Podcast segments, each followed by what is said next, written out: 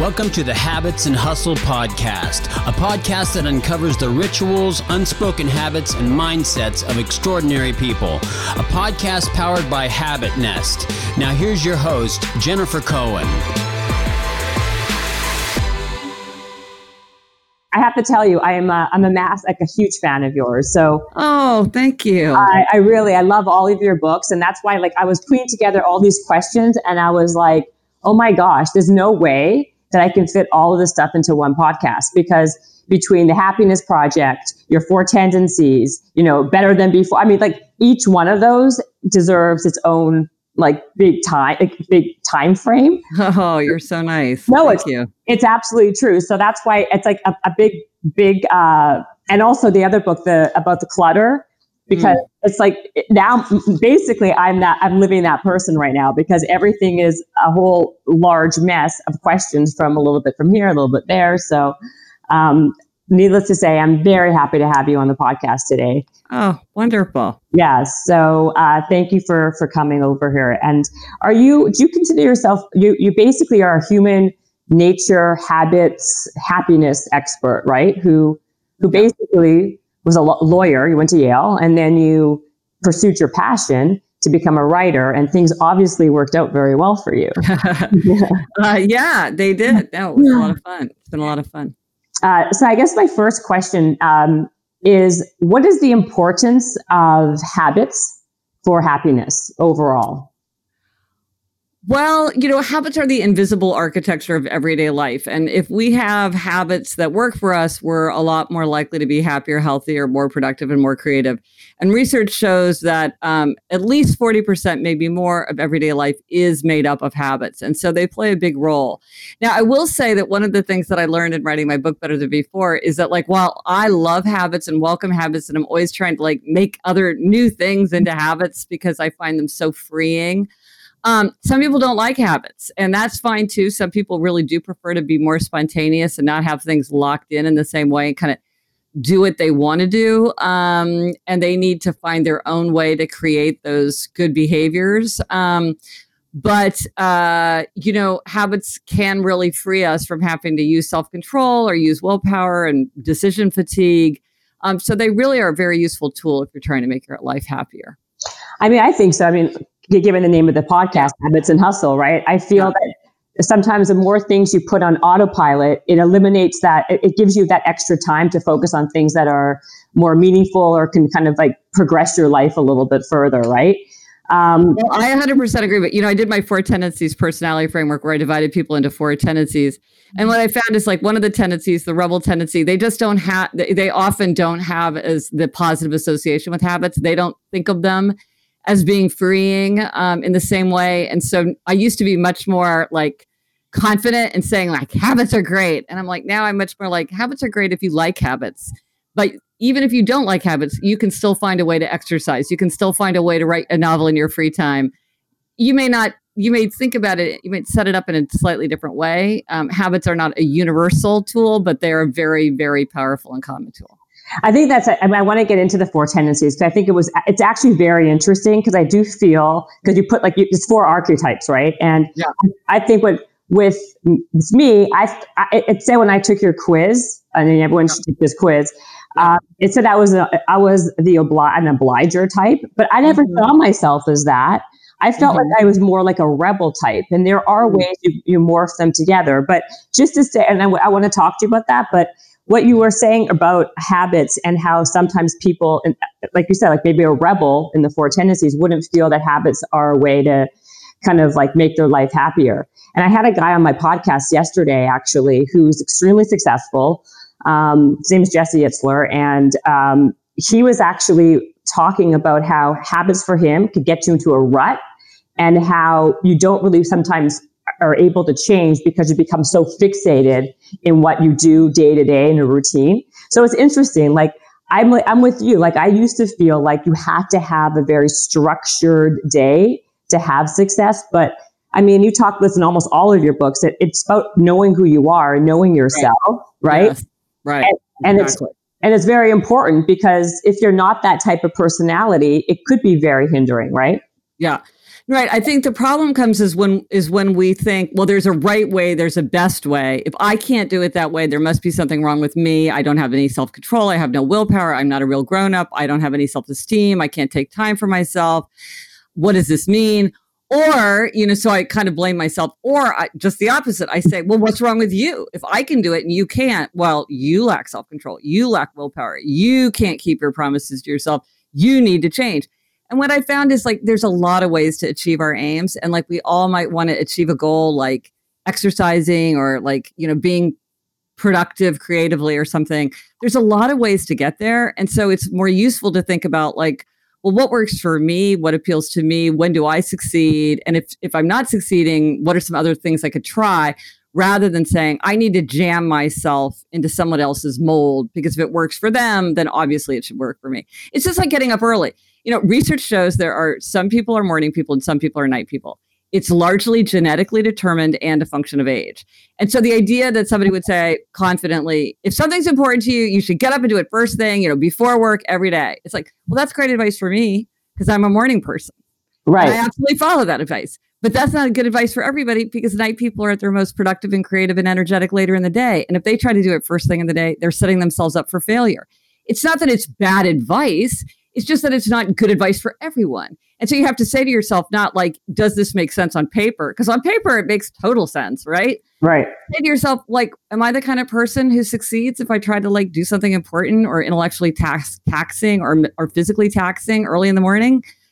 If you're like, heck no, uh, I can barely get to work on time and I really don't really wake up until 1030, then okay, no, going for a three mile run first thing in the morning is not going to work for you.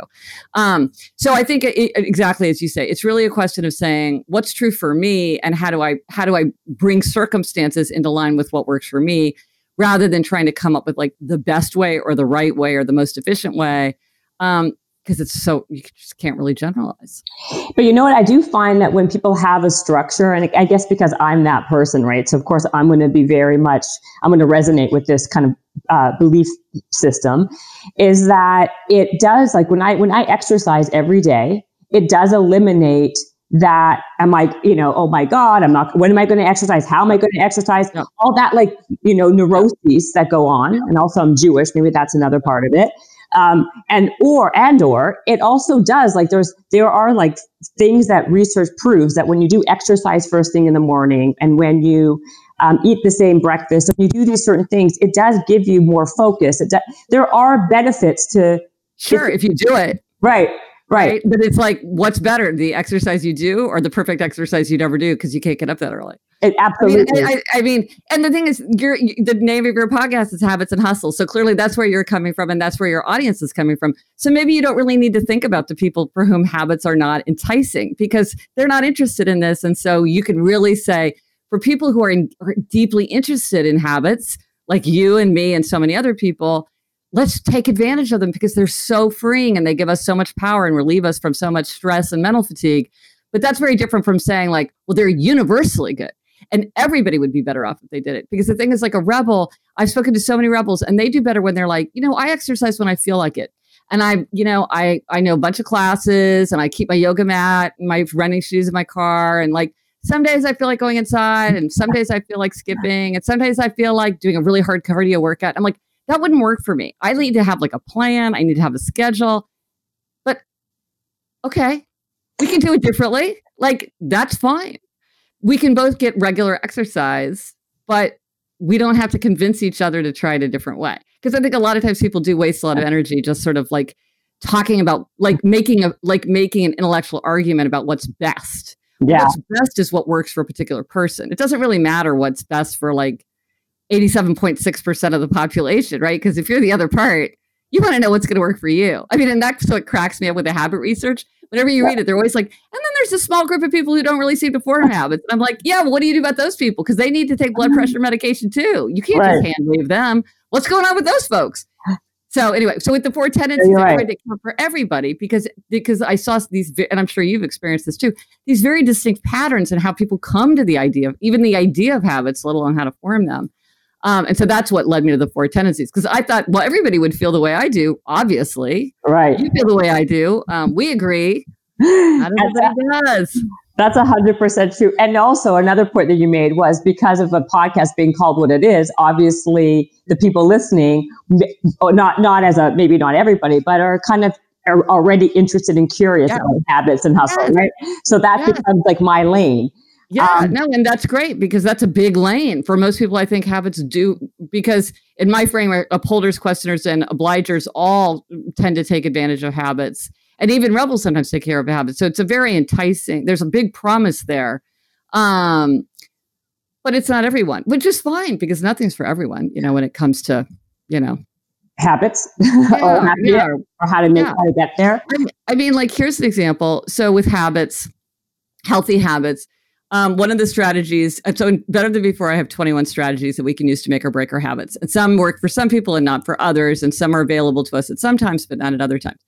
So one of the strategies that works really well for some people and not at all for for others. So I'd be very curious to know which side of this you're on. Okay. Um, is when you're facing a strong temptation, not a weak temptation, but a strong temptation. So, for instance, I have an incredible sweet tooth and I'm an abstainer. I use the strategy of abstaining. And that is with somebody like me, it's easier to have none than it is to have a little bit. So I can have one thin, I can have no thin mint cookies, or I can have like a sleeve of thin mint cookies. I can't have one thin mint cookie. I can't have half a dish of ice cream. But then there are people who are moderators, and moderators do better when they have something sometimes, or they have a little bit, and you know, and they follow the 80 20 rule. And these are the people who are like, I just keep a bar of fine chocolate in my desk drawer, and every day or two, I have mm-hmm. one little square, and that's all I need. Why don't you do the same thing? And I say, because I can't. It's easy for me to have none, but I can't have a little. It's too hard for me to have a little.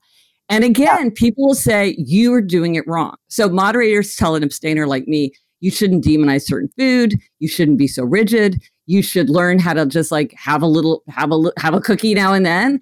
And I say to moderators, why do you keep breaking your promises to yourself? Why don't you just go cold turkey? You're always finding these loopholes. Why don't you just like be done with it? And they're like, I don't want to. And so get and and often I think people will say, well, I should be a moderator or you know, or I should be an abstainer. When in fact it's like some people are abstainers and some people are moderators. If one way isn't working for you, maybe try the other way. I think a lot of people think that abstaining sounds really hard, but actually, if you're really an abstainer in your heart, it's much easier to abstain than it is. I can't be moderate; it's too hard. But I can abstain. Like I don't. I eat a like a crazy low carb diet. I abstain from so much. Doesn't take anything. To your point about like the decision fatigue and kind of the friction yeah. that comes. Yeah, it's so easy. Like oh, I don't eat that stuff. So there's no temptation. I couldn't agree with you more. You know, it's funny because I know the popular answer and being in the health and fitness space like I am, uh, people always ask you that. And you're like, oh, yeah, it's the 80 20 rule. You know what yeah. I mean? Just eat it a little bit so you don't deprive yourself.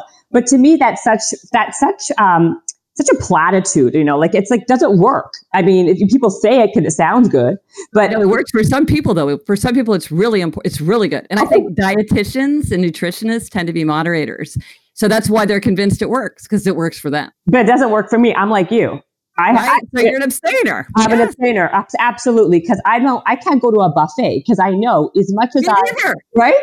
Yes, always order off the menu. Never order from the oh, buffet. That's my number one rule. Always yeah. order off the menu because I know myself. To your yeah. point, that I cannot just take a little bit. That's just not my personality type, and I yeah. I set myself up for failure every time. I think this time I can do it. And so to, I think that's, that's a really good point. So I, first of all, that there, the fact that like you're, you put, you put kind of, uh, not just clarity, but you put that out there like that, I think is very important because then people end up feeling really bad about themselves when they're not fitting into what the, what the general population or what they think yes. that they should be fitting into. Um, so let's talk about, uh, two things. Let's first go over in your four tendencies, the four different types of people or personality types that people yeah. can fall into. And then we can go more into habits after that. Yeah, because it tells you a lot about how to set yourself up for habits. So this is um, my framework called the four tendencies, and it r- divides people into four categories: upholders, questioners, obligers, and rebels, which we were talking about. And I'm going to briefly describe it, and most people know what they are, and a lot of people and the characters on Game of Thrones, and you know they're not hard to spot once you know them. But there is a quiz online. It's at quiz.gretchenrubin.com if people want to take like a quick free quiz. I think 2.8 million people have taken this free quiz now, so it's very easy. Um, so what the four tendencies looks at is how you respond to expectations. And we all face two kinds of expectations. outer expectations, which is like a work deadline or a request from a friend. And then there are inner expectations, like my own desire to keep a New Year's resolution, my own desire to get back into meditation. So, depending on how we respond to outer and inner expectations, that's what makes us an upholder, a questioner, an obliger, or a rebel. And you can see why this is really important with habits because habits are either an outer expectation or an inner expectation. Um, so upholders readily meet outer and inner expectations. They meet a work deadline. They keep a New Year's resolution without much fuss. They want to know what others expect from them, but their expectations for themselves are just as important. So their motto is discipline is my freedom. then there are questioners. Questioners question all expectations. They'll do something if they think it makes sense. So they resist anything arbitrary, ineffective, unjustified. They always want the research. They always want the data. They always want want to know why. Um, and um, if something meets their inner standard, if they think, okay, this makes sense, they will do it no problem. If it fails their inner standard, they will push back. So their motto is I'll comply if you convince me why. Then there are obligers. Obligers readily meet outer expectations, but they struggle to meet inner expectations. And I got my first insight into this tendency when a friend said, I don't understand it. I know I'm happier when I exercise. And when I was in high school, I was on the track team and I never missed track practice. So why can't I go running now? Well, when she had a team and a coach expecting her to show up, she showed up no problem. But when she's trying to go on her own, she struggles. And the key thing for obligers to remember is that if they want to meet an inner expectation, they must create some form of outer accountability. Mm-hmm. If you mm-hmm. want to read more, join a book group. If you want to exercise more, take a class where they charge you uh, work out with a friend who's going to be annoyed if you don't show up. Take your dog for a run who's going to tear up the living room furniture if he doesn't get his exercise. Raise money for a charity. Think of your duty to your future self. There's a million ways to create outer accountability, and obligers must have it. Um, so their motto is you can count on me, and I'm counting on you to count on me. And then finally, rebels, which we were talking about before. Rebels resist all expectations, outer and inner alike. They want to do what they want to do in their own way, in their own time. They can do anything they choose to do, anything they want to do. But if you ask or tell them to do something, they're very likely to resist. And typically, they don't like to tell themselves what to do. Like they won't say, Well, I'm going to sign up for a 10 a.m. spin class on Saturday because they think, I don't know what I'm going to want to do on Saturday. And just the idea that somebody's expecting me to show up bugs me. Um, so their motto is, You can't make me, and neither can I. Right. Um, oh. And the, the thing is, your tendency, the obliger tendency, that is the biggest tendency for both men and women. You either are an obliger, you have many obligers in your life, big, big tendency. The smallest tendency is rebel. So it's conspicuous tendency, but it's that is the smallest tendency. What's the percentage of obligers of, of, of the population? It's like I know 41% or something. Wow, 41%. And then you can have these, you can also like be combinations, right? Because like I said, I feel like some of it I agreed with the rebel, like I don't like I, I don't like authority really. I don't like when people tell me what to do. But yet, if some if I do have an expectation or someone has an expectation of me, I will I will always do it.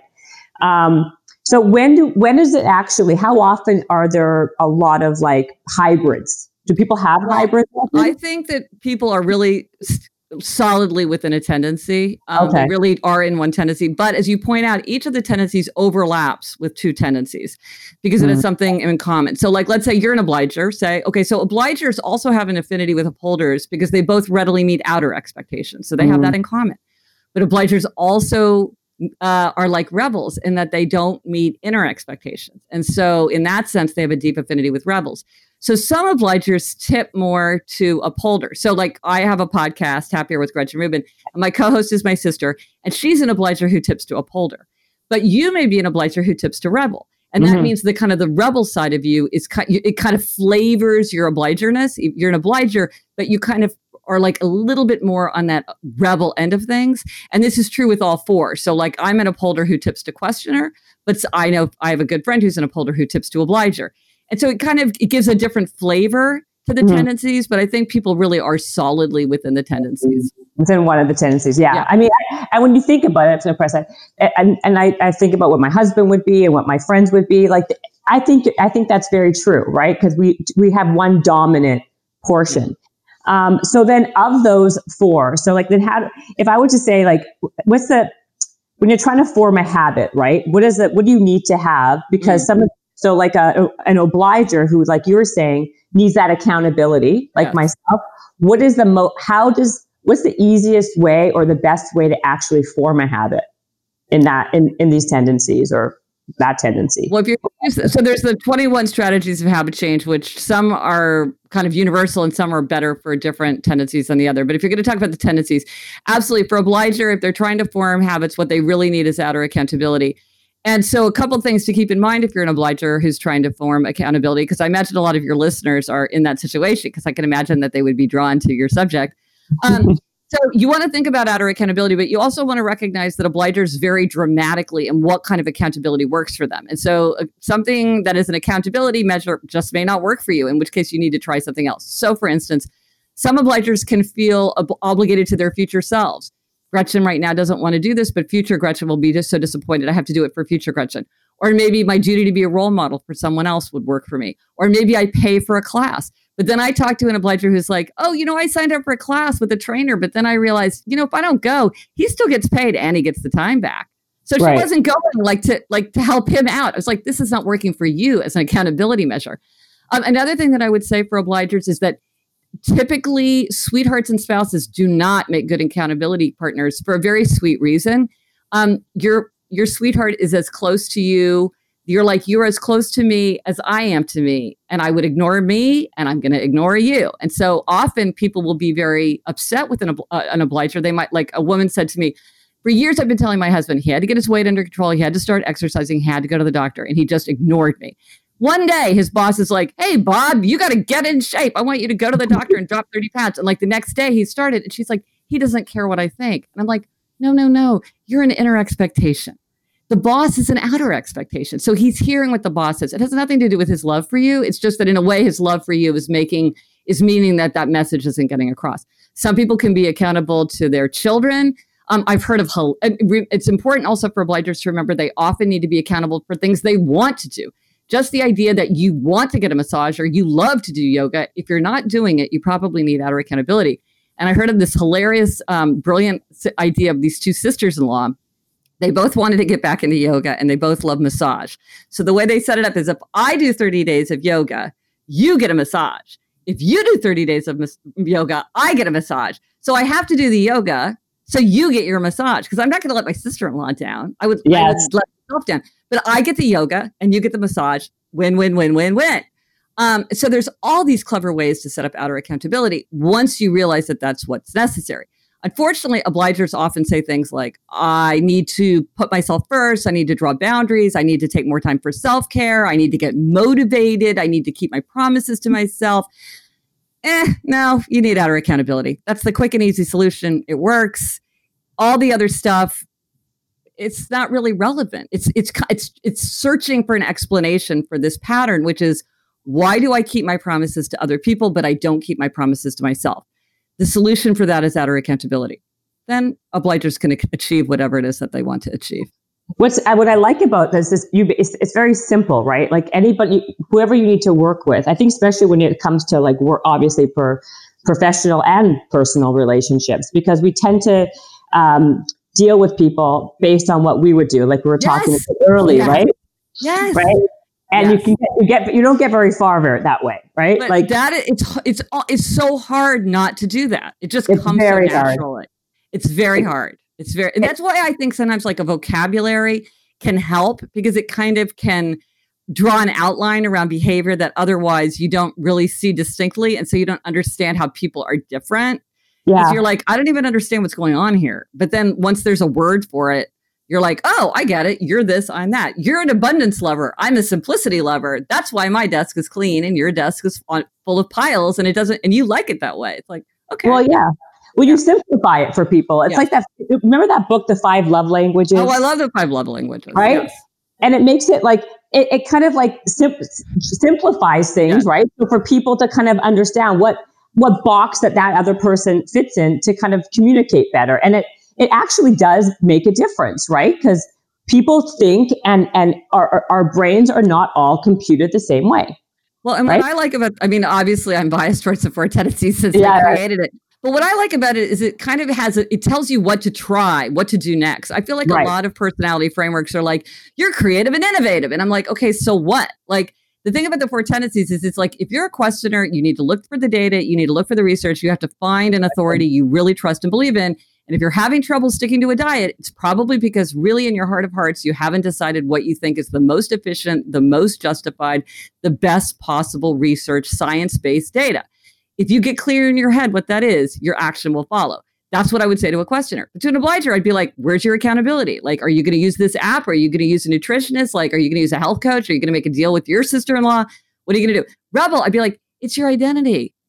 This is who you are. You love to cook fresh food. You love to go to farmers markets. You love fresh vegetables. You love to, you love interesting cuisine and you're free. You're not trapped you're not addicted to sugar and and and and pro- ultra processed foods. They don't control you with their fancy packages and their expensive campaigns because you make your own choices because you're free and you know what's right for you and your body. And people are like, "Yes, that's right. That is who I am. That is what I, that's what works for a rebel." Upholder, it's like, I think I'm going to quit sugar, and I just like the next day, I'm like, okay, I'm just that's over.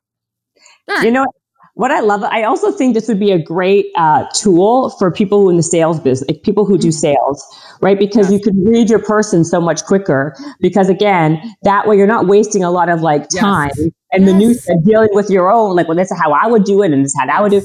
like, because you can usually read somebody based on that and then tailor your sales approach really so it's a great business tool in a yeah, way well because one yeah. of the ways this comes up is questioners feel like the more kind of arguments and data they provide the more they will persuade people but often people who aren't questioners get very overwhelmed and kind of annoyed by that and so if you're a questioner yeah. and you feel yourself being like you here's this, here's this. You're like, okay, maybe I need to back off because that person might, this might not be working and it might actually be irritating them. Um, whereas if you work, if you're talking to a questioner, you're like, oh, I'm going to just like, here's the consumer, you know, report and here's the this and here, you know, and give them yeah. all that research. Yeah. Right. Exactly right. Yeah. You know, you know what I think is great about your books and what you do. Everything dovetails nicely together, right? It, it, does. Like it's at the end. At the end of the day, it's all about like an overarching idea of being happy and being successful and happy, and and like this is knowing your personality. You know how uh, what's important. Like basically, like I was reading. I was um watching something on like success rules that you did. I don't know if it was an Oprah thing I watched or some other thing I was doing and I found that to be it's it's, it's very um a lot of it's kind of common sense, but as my mom would say, common sense isn't very common, right? Oh, so, that's a great line. I have not right? heard that. Yes. And it's true. true. Yes. Right. Like one of the first points was again, like to know yourself, right? Like, yeah, yeah duh, because we, we're, we're not all the same, but people need to be told the, these things.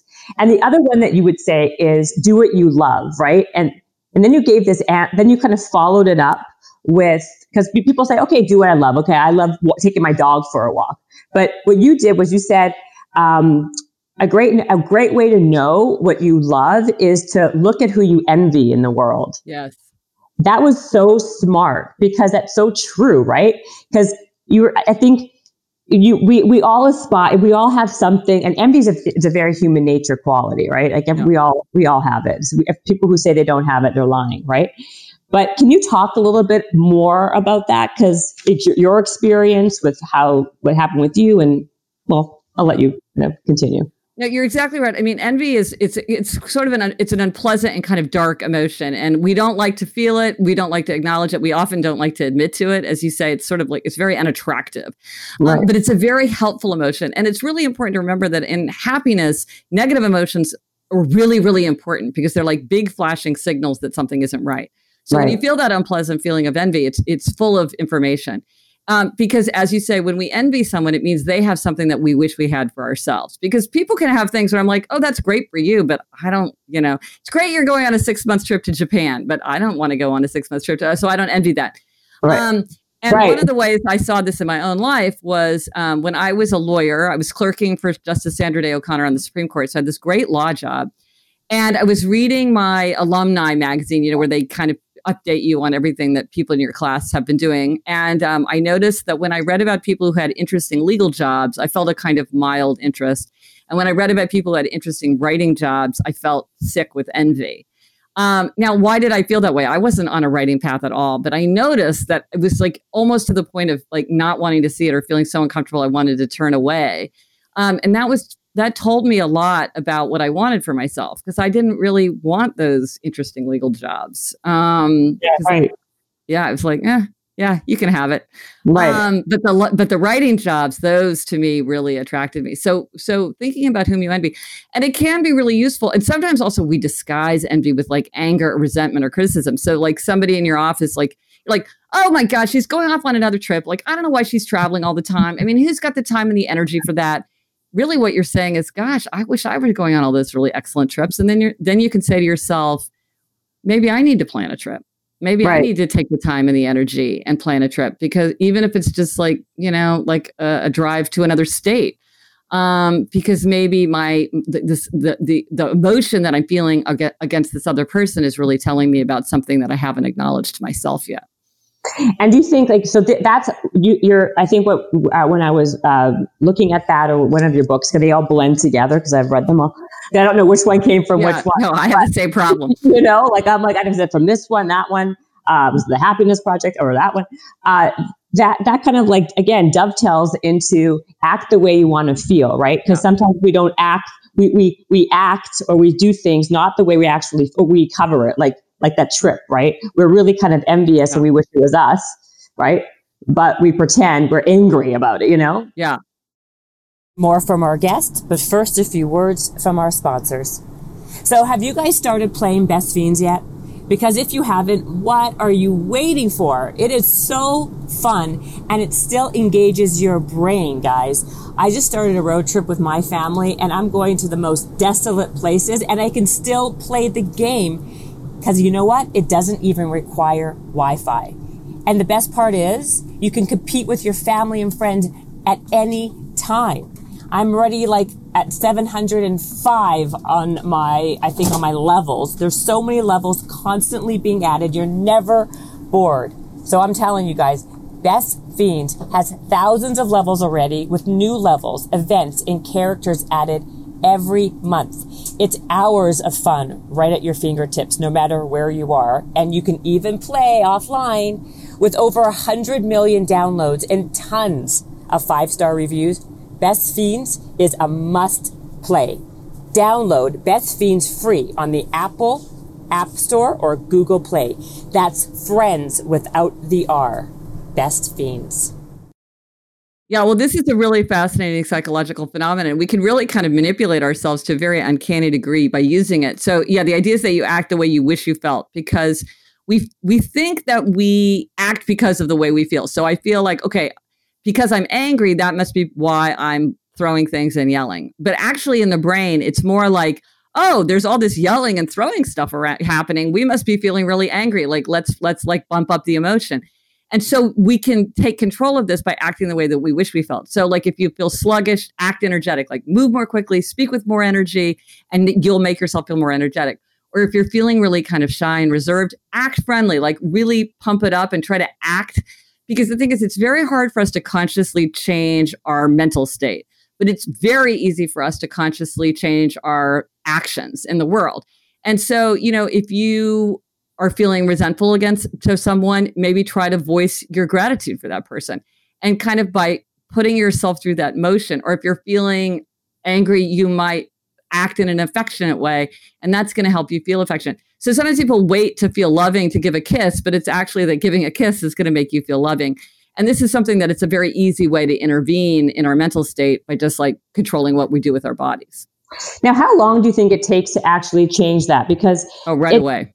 You think so? Like, yeah. I, so if I, I think you said this in that one of your, I think you start giving your husband a kiss every morning and therefore, or some, something like that, right? Yeah. And it, it, that eventually becomes your new normal or becomes yeah. second nature, right? Don't, do you feel that everyone though generally has a baseline to happiness and you can mm. only move it so much or mm-hmm. what do you, mm-hmm. Yeah, well, that's there's a lot of uh, research into that, um, and some people have argued that there's like a set point, and people kind of drift up or drift down, but they always come back to a set point. Mm-hmm. Um, and I think it's more helpful to think about a set range. Um, mm-hmm. Because about research suggests that about 50% of happiness is genetically determined. And then 10 to 20% is something called life circumstances. So that's things like age, wealth, health, marital status, occupation, education, things like that. Then the rest is very much uh, influenced by our conscious thoughts and actions. And so I think you know, you know, one person's range might be like four to seven, and somebody else's range might be seven to ten. Um, and some people are born Tiggers, and some people are Eeyores, and we see that in the world. But so I think the question for all of us is, you know, given what is within my conscious control, mm-hmm. can I make sure that I'm at the top of my range instead of at the bottom of my range? So maybe my top is a seven and your top is a 10, but I still want to be no. the seven um, and uh, and that's what I can control. Now, can you change somebody? And, and I talk to many people who are kind of like naturally very ebullient types who have children who are who are like lower on the kind of happiness natural sep- range, and right. they kind of want to change their children, and they're like, how do I just tell this kid to look on the right side and smile and like you're gonna. I'm like, yeah, you know, you get what you get, and you don't get upset. Some people are just they're they're wired differently you know yeah. and so you kind of have to accept you know a person's nature but i do think that i mean i certainly found for myself and i think it's true for just about everyone there's a lot of low hanging fruit in our ordinary lives without taking a lot of time energy or money where we really can move the needle and we really can help ourselves to become happier so and that's what i always talk about is like being happier mm-hmm. because achieving happiness it's like what is that it's like i can't even hold that idea in my mind it's like what does that even mean but happier it's like if you did this, would you be happier? It's like usually that's clear. Yeah, I'd be happier. If I exercised almost every day, yeah, I think I'd be happier. That's easy. Would yeah. I achieve happiness? I mean, who what does that what does that even mean? I don't know. Well, I think that's true. I think also like anything else that you want to be better at, you got to practice, right? Yes. yes. Right? It's a skill. Like if you want to be a good basketball player, you're going to play basketball. And so these are just these are just like ways and tools for people to work on, right? To yeah get their level a little bit up a, a, a, or a couple notches up. Where were you, by the way, before you did all this stuff? Do you know what your happiness like level was, your baseline, and where are you seven. now? I was a seven. You were a seven? You know, yeah, I was a seven. And you know, and that's the thing. Okay. When they look at people all around the world in all kinds of circumstances, most people say they're either pretty happy or very happy. Most people are pretty happy. You know, people are resilient. People are pretty happy. Yeah. Um, and I would say, you know, did all my happiness, did my happiness project and all my happiness research change kind of my my my inborn nature? No. But what it did is it changed my experience of my life because I have so much more like fun and friends and excitement, and enthusiasm, and I have a lot less guilt and boredom and anger um, because I behave myself better. And, you know, I've just thought a lot more about my values and putting my values into the world. I've thought about the importance of growth and novelty. Like, I just know how to set myself up am I still the same person deep down? 100%. Like if I'm on the subway, like staring into space, I'm the same person I was, you know, when I was, seven, you right. know, um, but my experience of my life is a lot happier. So what, after you finished the, the happiness project, you, did you continue with lots of these things? And, and oh, yeah. you did more and more and more and more. Yes. More and more and more and more and more. Yeah. All the time. Yeah. I, I mean, it. I'm an upholder. So for me, it's like, what could be more fun than a new habit? But um, I recognize now that not everybody feels that way. No, exactly. And then uh, hold on a second, because you said, I, I was going to say this earlier, and then we talked about uh, the four tendencies, but where was it? I had like a little note to myself that I wanted to ask you. Oh, yes. Because you talked about how to form a habit, and you said something, again, one of these books, I don't remember, uh, about clarity. It's very important that when you want to form a habit, that you have to have, there's different types of clarity. And I thought that I, I really liked that. And that's why I wrote it down to ask you, because before you actually do this, you need to have like a precursor to it. And yeah. Um, yeah. So there's 21 strategies, as I said, to have change. And, and, and this is one of them because some of the, some of the strategies are really obvious, like scheduling. It's like, okay, we all get it. Monitoring. Okay. We all do it Clarity is a little bit harder to see. And clarity is just the idea that we want to be really clear about what we're asking of ourselves and why. Um, because if I say to myself something like, I really just want to appreciate every day more, it's like, what is that? Like, what does that even look like? What does that mean? What am I aiming for? What do I mean by that? And so the more that we were, we're like, or like, I want to eat healthfully. What does that mean? So I think it's like clarity is like, I am going to prepare a lunch and bring it into work every day instead of ordering from a takeout place. Or I am going to have three meals a day um, because I know that if I get too hungry, that's when I head to the vending machine. I'm going to have almonds for a snack instead of popcorn or whatever it would be for you. Different people right. would have different rules. Um, but the idea is clarity because the more you you have identified what you're asking for yourself and why, Uh, because also sometimes people get into the situation where they're just hand waving. It's like, oh yeah, I totally, I'm gonna 100%, I'm gonna start. I totally need to start exercising.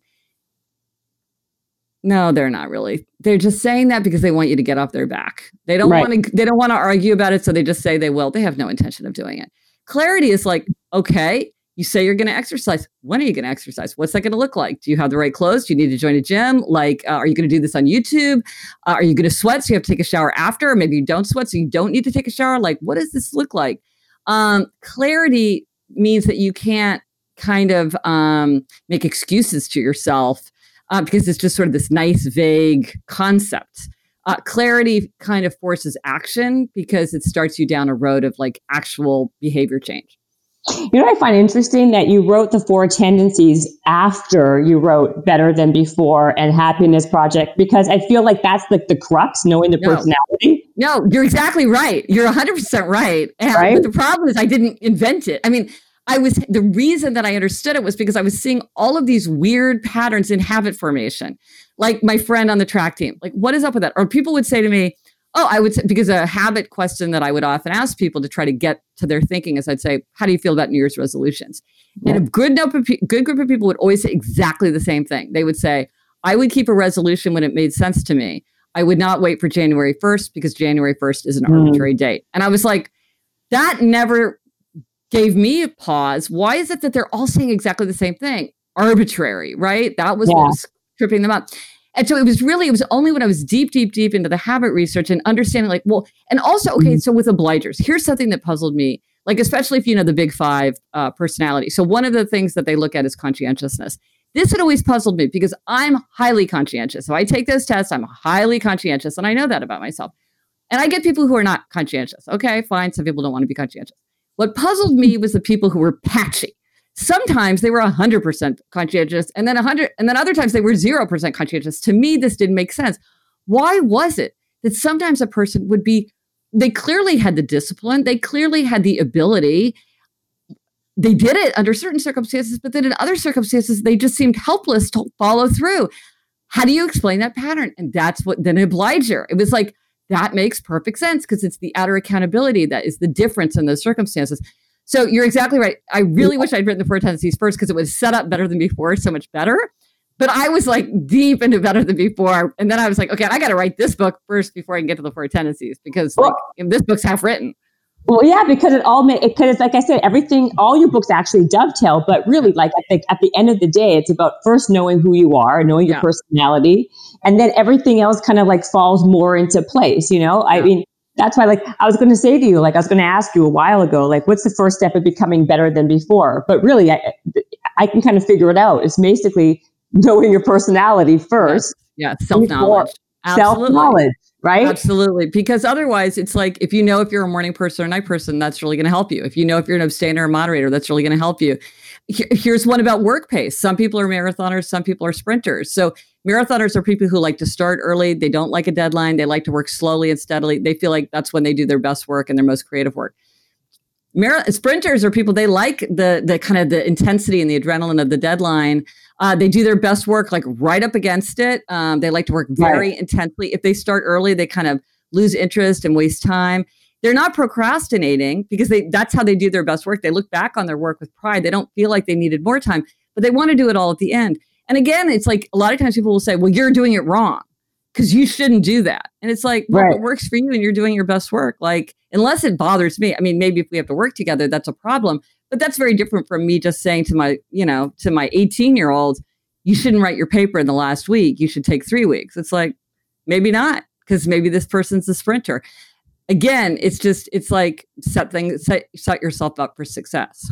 Well, and all like, exactly. And then like, but then there are other things like your, isn't your last book is called Outer Order, Inner Calm, which is yes. about like cluttering, which people, again, like it's funny because I'm surprised no one ever talked more about this just because it's something that you would think that the less, um, like the less clutter someone has on like how how things appear on the outside is how it directly affects your your inside right? Yeah. But yet like it came way after all of this stuff right? Because to get peace i feel and get order and feel calmness but maybe maybe now now as i think about it more depending on the kind of person it's all back to the personality types right? You may well, not care about that stuff.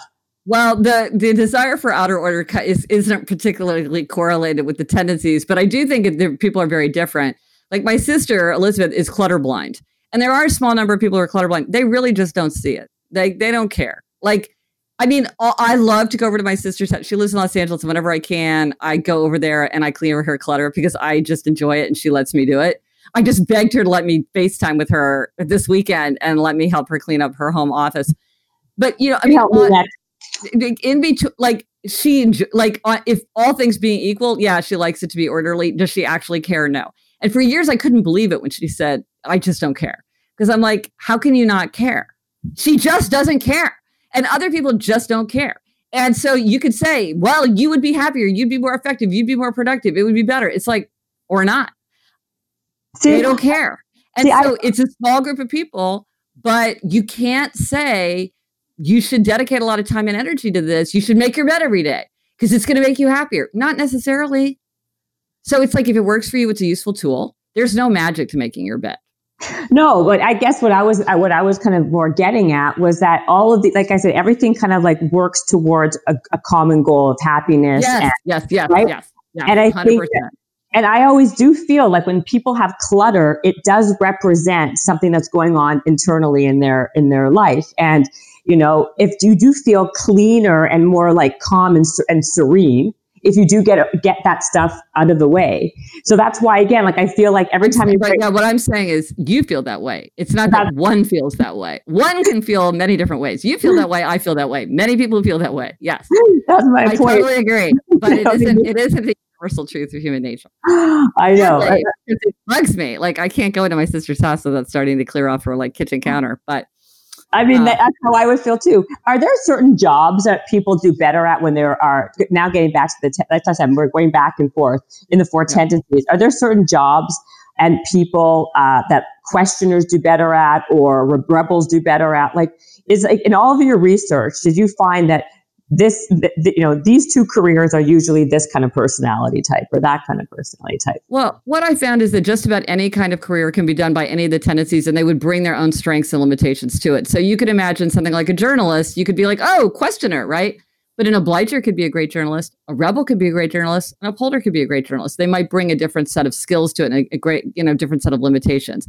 Um, i will say that there do seem to be there are circumstances that suit suit them better so if you're a questioner, you yeah. do not want to be in an environment where there's like strong corporate spirit and we have a we have a visionary leader and we're all here to execute on that vision or right. we work as a team because it's like okay, but the fact that like we've always done it this way or that's what the team thinks isn't good enough for me. So I right. want to get myself to a place where they really value my questioning nature. Because if I might be seen as not being a team player and that could count right. against me, whereas in another environment that could really benefit me. Now, rebels, I will say that rebels often do well in something like sales, where there tends to be kind of an atmosphere of like, look, whatever you got to do to make a sale, that's okay. You know, because whereas an upholder is like, well, it's five minutes after the deadline. What are we going to do? Like, that's the rule. But in rebels, like, oh, come on, I'll, I can make a deal. Um, that could really yeah. suit them. Also, they tend to do well in things where there's a lot of variety, a lot of autonomy. So, like, I talked to a rebel who was like the manager of a restaurant chain. So every day she was driving to a different restaurant, talking to different people. She was on the road a lot of the time, so nobody really knew where she was. So she really thrived in that kind of environment where there was like a lot of spontaneity. She could do what she wanted at any particular time. There was no one looking over her shoulder. On the other hand, there are rebels who are very attracted to areas of high regulation, like the military, the clergy, the police, and corporations with a lot of rules. This really puzzled me for a long time um, but rebels say some rebels really like to be in an environment where there's a lot of rules to push against. They feel like that kind of gives them their energy and their focus. So you do see rebels um, in these environments often, which was very surprising to me to find out. Here's another interesting thing about rebels. If you have a team, whether it's a founding team, like the two of us started this company, or it's even like a romantic pair, if one person is a rebel, almost always the other person is an obliger. That's overwhelmingly the pattern. Um, really? Because obligers team up the best with all three tendencies. They're like the type O. Um, and they do best with rebels. Questioners and upholders often do not work well with rebels. Um, so they so rebels will tend to gravitate toward obligers. And obligers kind of they they get something from the rebel tendency too. Um, so it tends to be like a fruitful pairing. Really? I was going to ask you about that. Like, which one, like, what pairs up the best together? What's your husband then? If you're an upholder, he's a questioner, and that's a. I mean, I'm biased, of course, but that's a really good pairing, I think, because one of the limitations of the upholder tendency is that we tend to too easily go along with things. It's like you're asking me to do something, I can do that, I will do that. Like I'm not even questioning, like, should I do that? I just like execute. That's not good you know, we should stop and say, is this worth my time and energy? Like, why am I going to do this? You're people are asking me to do stuff all the time. Why would I do it? So right. I will often say to my husband, you think I should do this? And he'll say to me, why would you do that? And then I'm like, yeah, you're right. So even just being around him has helped me to kind of, my impulse is to just go ahead and do it. But he's taught me, wait, like a lot of times, if you don't do something, there are no consequences. So you don't have to do it. And then right. sometimes people ask you to do things that it's like it's just not worth the time and the energy. Um, and then I think for upholder for questioners, um, it's satisfying to be with upholders because questioners are so inner-directed. You know, they are totally mm-hmm. inner-directed. They respond well to the interdirection of upholders. And so I think my husband might be stressed out if he saw that I wasn't good at meeting my expectations for myself. Whereas it's like we both exercise all the time. We both like it doesn't bother him that like I quit sugar because he's like, well, if that's what you're going to do for yourself, then like fine. You right. know, he, he, he, and so, um, so I think that's a very strong pairing. But, but as I say, obligers, they are the type of, they tend to pair up the most easily with all three. And they're the biggest tendency too. So you see obligers paired up with all three tendencies very commonly. And it's not, it's, it's not possible to change your tendency, correct? Like you, usually you are what you are, right? You can have a blend, but you can't really, that's, you can't, like a questioner can't become uh, an upholder or Typically not. Um, what you do see is that people think that they've changed, but it's really circumstance like, oh, I used to be an obliger, but now I'm an upholder. But really, it's just you've created so much outer accountability for everything in your life. It feels like you, you know, you're like, I'm in a book group and I'm in a wine tasting group and I'm in an exercise club. And, you know, it's, you're like, okay, that's all outer accountability. Or you kind of misinterpret it. Like somebody said to me, well, I always thought I was a rebel in high school and college, but now I realize I was just doing what my friends expected me to do. So it looked like rebel from the outside, but it was really part of a peer peer pressure. Um, so yeah, I think from occasionally, and I've only seen this a handful of times, someone goes through a truly personality altering event, like a like a very serious brush with death, or uh, a serious mm-hmm. bout of addiction, or they're taking medication, prescription medication that like significantly alters the way their personality comes out. And those folks, and again, it's a small group of people, so I haven't really studied it they seem to just sort of break free from the framework altogether. It's not like they switch from one tendency into another tendency. It's almost like their behavior just like isn't matched into the tendencies at all in a way that I can perceive, and they just are kind of floating into another mm. you know, uh, you know dimension. Um, but as I say, that's very rare. I, I, would say in my own life, I only know a handful of people where I would say um, this person isn't the person that I that I once knew, and I feel like they are not the tendency that they once were. I'm curious, because you were in law, and I know you liked writing. Where was, where did all of this other stuff, like psycholo- like all the psychological stuff, the human nature interest, the passion for that? Did, was there something that happened before law school that you were just were just always curious about human nature that this became your area, or what was? It's, it's funny that you say that because um, no, I think I've always been interested in human nature. And, you know, the Happiness Project was like my fourth book. And so, but so I wrote a book called Power, Money, Fame, Sex, User's Guide. I wrote a biography of Winston Churchill, a biography of John F. Kennedy, and like this oh my weird, God. this weird book about prof, called Profane Waste, which is kind of like about property. Um, but really, they're all about human nature. And um, wait, happiness, just, happiness Project was your fifth book? Yeah. So I was like the example of somebody who was an overnight sensation oh. after 10 years of work. Yeah. Um, wow. So I, uh, but one of the things, that, one of my favorite things about myself is I, I often become intensely fascinated by mm. a subject and I'll just do gigantic amounts of research. And like, I just went through this huge thing about being obsessed with color, but this is all the way back. I was like obsessed with, the, with Harriet Tubman when I was little. So this is something that I often experience. Um, and so I, but I think that once I started writing, my, that that kind of universe of issues was what attracted me. But I remember, I, it's funny that you say that though, because I remember I finally was like, oh, I understand the pattern. Like looking back at all this stuff I've done, it's human nature. And I was like, that's my subject, human nature. I was very excited that I like managed to put a word on it. And then I was talking to this person I know who's a very, very respected writer, nonfiction writer, you know, like big job and everything. And I said, yeah, my subject's human nature. She goes, that can't be your subject. That's too broad. And for like six months, I was like, oh, I guess I can't have human nature as my subject. I mean, who can pick it? And I'm like, what? Yeah. Like, what are you saying? She probably was just jealous and envious that I had taken dibs on it. Exactly. Um, of course, you can say that human nature is your subject. And of course, I did say that human nature is my subject. It's preposterous to say, oh, you can't take that as your subject. But I believed it for like six months, and that was an important lesson for me. Don't let somebody wow. else tell you what your subject is. Of course, that's Know Absolutely. yourself. Know yourself. So you just kind of always are that personality that you just, when you start something, you kind of like get so deep into it and you deep dive. And then one thing kind of led to another where this became the evolution yeah. of everything. Yeah. yeah that's oh. exactly. That's, it was just like a natural outgrowth of something that I've been doing for a long time. Yeah. So, what are you going to do next? What's your next book? My next book is going to be about the body and the senses and how to reach the mind through the body. So, it's about the the five uh, kind of you know what you would call kindergarten senses, but then also four additional senses, um, which I say are uh, symbol, pattern, people, and time. Which you know, I just decided that I know about proprioception and all that stuff, but uh, I, am not interested in that. Um, so it's about so it's it's about how to tap in, how to get to the mind, uh, and to and to like experience uh, uh, more vividly kind of everyday life um, by trying to tap into the body. Um, and it's just so much fun. It's like the most fun. Every project that I do, I'm like, there will never be a project as fun as this one. This is the most interesting subject that I will ever write. It's all downhill from here. Um, and then I get to something else and I'm like, oh my gosh, I just want to read about vanilla all day. Like, let me tell you about ketchup. Crazy. oh, I love it.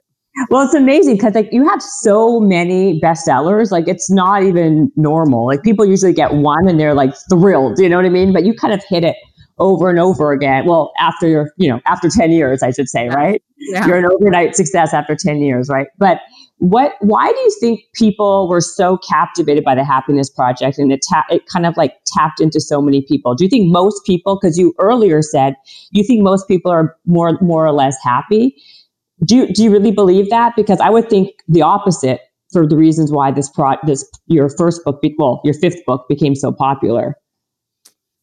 Well, you know, the thing about my book is that I didn't start from a place of deep sadness or sorrow or despair or yeah. you know, destruction. I was just an ordinary person. Uh, and I had a perfectly happy life. And one of the things that I thought, and I say this on the first page, is one of the things is I thought I didn't live up to it enough. I wasn't grateful enough. Mm. I didn't mm. Appreciate how happy I was. And then I didn't want to, I didn't want something to happen and think like, oh my gosh, I didn't realize how happy I was, you know, mm. until something happened. And so part of it was just trying to be more aware of my happiness. And it was also the idea that like there are easy things to do. Again, as I said, there's low hanging fruit, things that don't take a lot of time, energy, or money that we can do to make our lives happier and richer and and and it seems like such a shame not to do those things just because you know you haven't it hasn't occurred to you so i think what appealed to people about my book is it was very concrete so i explained the reasons and the science and i think that's mm-hmm. kind of always fascinating to people but it was also like okay, a lot of times you'll read something and you'll be like yeah that's interesting and i don't disagree but i don't really understand like what that would mean for me or like mm-hmm. how i would act on that in my own life and so I think a lot of times what people found exciting about the book is they would get their own ideas. They would be like, oh, you're right. Relationships are really important for all the reasons you say. And you're going to do this, but I'm going to do this. You know, it kind of got them thinking yeah. about the things they could do. So a lot of it was they would do what I did because um, the stuff I did was pretty simple and straightforward. Or they would think of their own things, which was even more exciting. So part of what's fun for me is like I'm in, I'm in so much engagement with my listeners and readers people are constantly giving me ideas and nuances and like, you know, kind of tweaks. And it's great because I see all the things that people are doing um, and all the kind of imaginative things they've come up with. So I think I think that's what I what it tapped into was sort of this idea of um, you know I want to be grateful for everything that I have, um, but I also kind of want to do more with it. That's a great point, actually, because you were, you were, it wasn't like you were in search for happiness because you were deeply depressed. It was about yeah. how to elevate what you already had and you I kind of because you kind of knew already. So then because and another thing I was going to just say was that like you said small little changes can make extravagant you could be you can have huge extravagant change with little small tweaks all the yeah. time right yeah. so can you give people a little bit of like what can they what give them some ideas of some small little tweaks that they can kind of yeah. do um, well, one thing is the one minute rule. This is anything you can do in less than a minute, you do without delay. So you hang up your coat instead of throwing it over the chair, or you print out a document and put it in the folder instead of just like, you know, leaving it uh, sitting on the desk. And what this does is it gets rid of that kind of scum of clutter on the surface of everyday life. And for a lot of people, this is just transformative. Um, another thing that um, we do in our family, and this is a little bit different because usually the things that I suggest are things you don't need other people to cooperate uh, with because often they don't want to cooperate. yeah. Um, but one thing you can do is to really try to give warm greetings and farewells. And this is like, think about your dog. Your dog mm-hmm. seems happy to see you. It's like when somebody comes or goes, really greet them. You know, in our house, we really try to stand up and come to the person, give them a kiss, give them a hug, really acknowledge the fact that they've come back or they're leaving and this just dramatically increases kind of the tender, attentive feeling in a household because it's a very lonely feeling when you feel like nobody cares if I come or go. Um, and even people who are very loving, it's like if they just grunt was they're like, you know, looking at their phone when you walk in, it's like, it's just, it's not a great feeling. And it's easy to take it for granted. And it's, but it's a very easy habit to change. Um, another thing I would say is um, uh, to think about having fun. Um, a lot of adults are sort of like, well, there's fun for the whole family, but they don't really have fun for themselves. And we really do want to give ourselves healthy treats. Um, when we give more to ourselves, we can ask more from ourselves, but you don't want to give yourself an unhealthy treat like a brownie or an impulse purchase or something or a glass of wine, because uh, you don't want to do something to make yourself feel better that in the end is just going to make you feel mm-hmm. worse. Mm-hmm. But having a bunch of healthy treats, like maybe it's doing a crossword puzzle, that's my husband's healthy treat, or Maybe it's watching an episode of The Office. That's my daughter's healthy treat. Um, I love perfume. So putting on perfume is a healthy treat for me. And it gives you that sense of being recharged, you know, like you're like the cell phone that needs to get plugged into the wall. And when we feel, when we give ourselves treats, we feel kind of energized and taken care of. But this is not a reward. It's not something that you deserve or that you have to earn. This is something that you get it just because you want it. Um, I know people, this was something that was new to me. A lot of people shop and then they abandon their cart. They just like the thing of like picking out what they would take. Doesn't even matter how expensive it is because they're not going to buy it. They just have all the fun of putting it in the cart and then they they just click out. For some people, that's a healthy treat. Not for me, but I've heard from many people who just really love that or like researching a trip. I'm not going to take that trip, but I'm going to research that trip. I'm like, okay, if it's fun for you, it's a healthy treat. Um, and so those are some of the things I would say um, that you might think about to get started. I, want, I wanted to uh, I mean, I, I, know I've taken up a lot of your yeah, time. I gotta go. I gotta go. Um, I, like two minutes. Two seconds. I'm gonna. I want to leave with just one thing because I think it's important for the time we're in right now with everything, the pandemic and everything going on. People are very lonely right now, right? How do people who are lonely? That's like a baseline of how they feel. Um, try, practice happiness. What's a what's a what's a good way to kind of start on that process? Well, the thing about loneliness is it's a very, very important signal that you need more social connection. And so it's not a question to surmount the feeling of loneliness, but to really create the emotional connections that are going to help alleviate the loneliness. But ironically, research shows that people who are lonely tend to have a harder time connecting with other people and they tend to be like sort of more prickly and more uh, judgmental. So if you're feeling lonely, you might really have to kind of force yourself to get out there. And of course, it's hard when you're not you can't do the normal things that you would be doing and kind of in the casual way that you'd be connecting with people. Um, but it's really important to take the time, even if you don't necessarily feel like it. Like maybe your book group's getting together and you're like, Ugh, I don't feel like another Zoom call. But really force yourself to do it because we do get an immediate mood boost by connecting with other people. It's hard when it's it's through these, you know, it's not in real life or right. or, or, you know, socially distanced or whatever. Um, but we really, if you are feeling lonely, you really do want to try everything that you can maybe you go to a park and so you're just around other people you're six feet apart but you still have that sense of like just being part of a group or you know you you you're just trying to do to do something that's going to allow you to engage with the world because it's the, one of the keys to happiness is relationships with other people and we really need to put that at the forefront of everything that we do yeah i think it's i think it's probably the most important besides personality yeah. knowing your personality yeah. right yes um, well, you've been a pleasure. Thank you so much for coming oh, on. It's so fun to talk to you. Thank you so much. It was really fun to talk to you. How do people find you if they want to know more, take your quiz and get your books or well, all the above? You can get everything. Everything is on my site, which is gretchenrubin.com. If you want to go straight to the quiz, which is free, it's quiz.gretchenrubin.com. If you want to listen to my podcast, it's called Happier with Gretchen Rubin, which is anywhere you listen to podcasts. I'm on social media all over the place under the name Gretchen Rubin. And I love to hear from people in all different ways with like insights and questions and observations. So, you know, um, get in touch if you want to find out more. Just go to my website or contact me. Yeah. I love your podcast too. It's amazing. Oh, thank you. Thank you. Well, it's so fun to talk to you. Thank you for having me. It's so fun talking to you. Thank you so much for being a guest. Thank you. Habits and hustle, time to get it rolling. Stay up on the grind, don't stop, keep it going. Habits and hustle, from nothing into something. All out, hosted by Jennifer Cohen. Visionaries, tune in, you can get to know them. Be inspired, this is your moment. Excuses, we ain't having that. The Habits and Hustle podcast, powered by Habit Nest. This episode is brought to you by the Yap Media Podcast Network. I'm Hala Taha, CEO of the award winning digital media empire, Yap Media, and host of Yap Young and Profiting Podcast, a number one entrepreneurship and self improvement podcast where you can listen, learn, and profit. On Young and Profiting Podcast, I interview the brightest minds in the world and I turn their wisdom into actionable advice that you can use in your daily life. Each week, we dive into a new topic like the art of side hustles, how to level up your influence and persuasion, and goal setting. I interview A list guests on Young and Profiting. I've got the best guests, like the world's number one negotiation expert, Chris Voss, Shark Daymond John, serial entrepreneurs Alex and Leila Hormozi, and even movie stars like Matthew McConaughey. There's absolutely no fluff on my podcast, and that's on purpose. Every episode is jam packed with advice that's going to push your life forward. I do my research, I get straight to the point, and I take things really seriously, which is why I'm known as the podcast princess and how I became one of the top podcasters in the world in less than five years. Young and Profiting Podcast is for all ages. Don't let the name fool you. It's an advanced show. As long as you want to learn and level up, you will be forever young. So join podcast royalty and subscribe to Young and Profiting Podcast, or YAP, like it's often called by my YAP fam, on Apple, Spotify, Castbox, or wherever you listen to your podcasts.